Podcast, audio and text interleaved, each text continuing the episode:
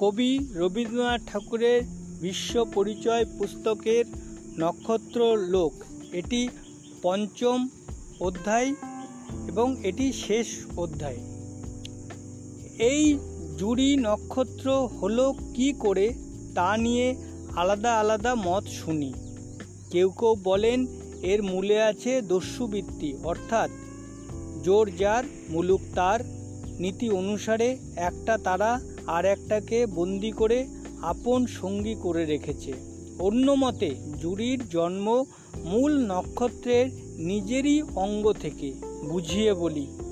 নক্ষত্র যতই ঠান্ডা হয়, ততই আঁট হয়ে ওঠে।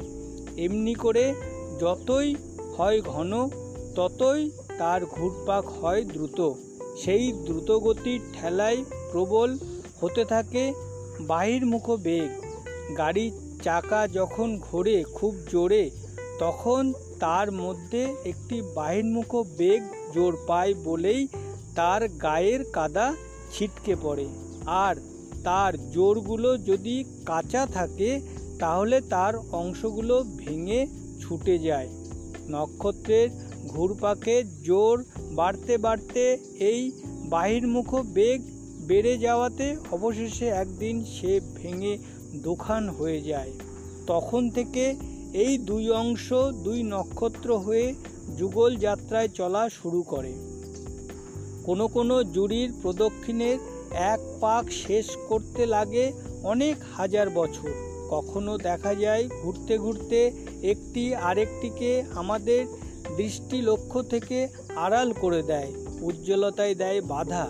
কিন্তু উজ্জ্বলতায় বিশেষ লোকসান ঘটত না যদি আড়ালকারী নক্ষত্র অপেক্ষাকৃত অনুজ্জ্বল না হতো।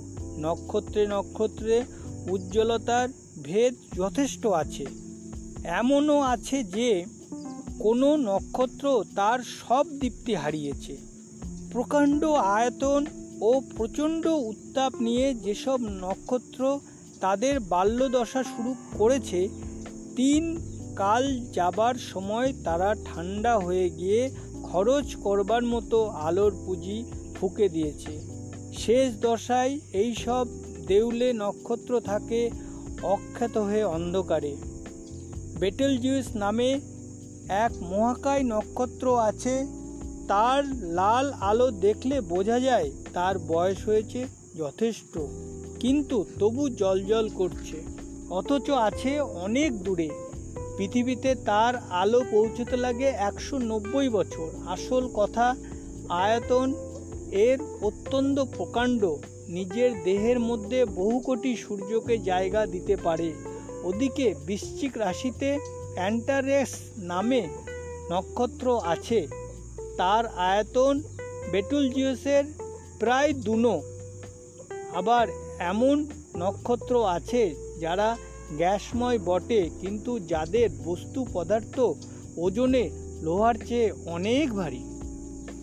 মহাকায় নক্ষত্রদের কায়া যে বড়, তার কারণ এই নয় যে তাদের বস্তু পরিমাণ বেশি। তারা অত্যন্ত বেশি ফেপে আছে মাত্র।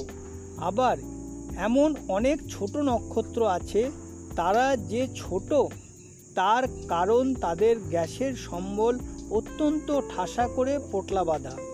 সূর্যের ঘনত্ব এদের মাঝামাঝি, অর্থাৎ জলের চেয়ে কিছু বেশি।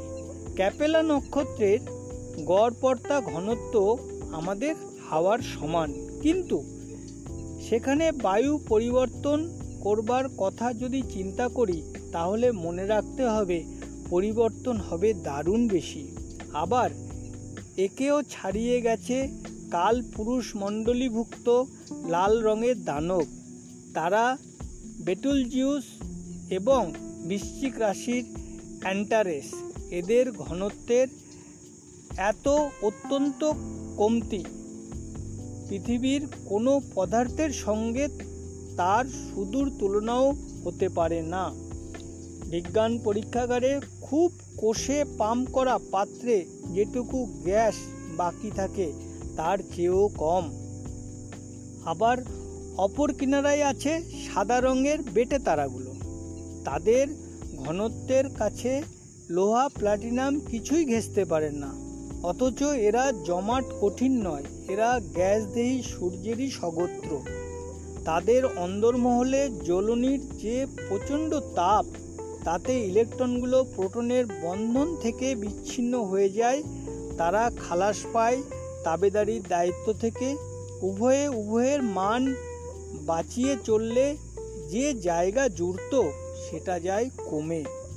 ক্রমাগতই উচ্ছৃঙ্খল ভাঙা পরমাণুর মধ্যে মাথা ঠোকাঠুকি চলতে থাকে। পরমাণুর সেই আয়তন খর্বতা অনুসারে নক্ষত্রের আয়তন হয়ে যায় ছোট। এদিকে এই ভাঙাচোরার বেআইনি শান্তিভঙ্গ থেকে উৎসাহ বেড়ে ওঠে সহজ মাত্রা ছাড়িয়ে। ঘন গ্যাস ভারী হয়ে ওঠে প্লাটিনামের তিন হাজার গুণ বেশি।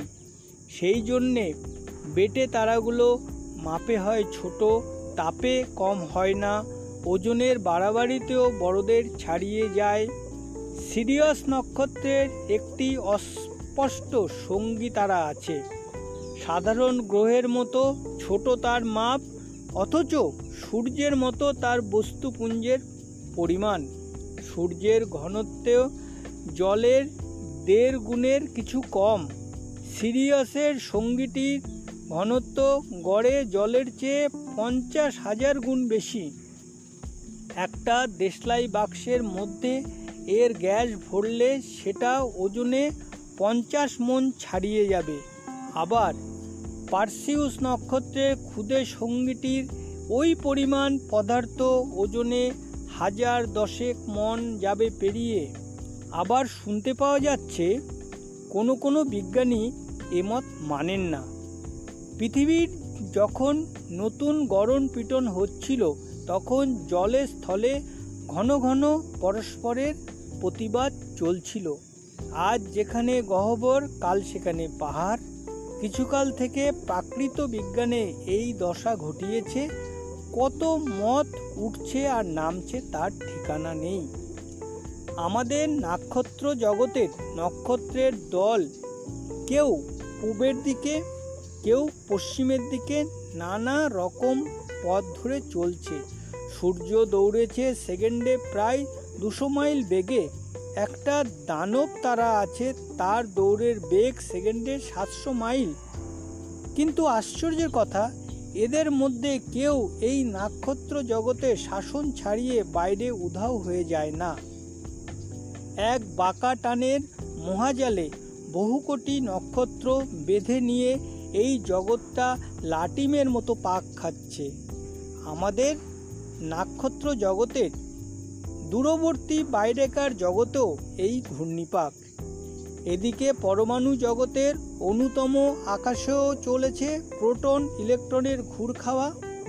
কালো স্রোত বয়ে চলেছে নানা জ্যোতির্লোকের নানা আবর্ত। এই জন্যেই আমাদের ভাষায় এই বিশ্বকে বলে জগৎ। অর্থাৎ এর সংজ্ঞা হচ্ছে, এ চলছে, চলাতেই এর উৎপত্তি, চলাই এর স্বভাব।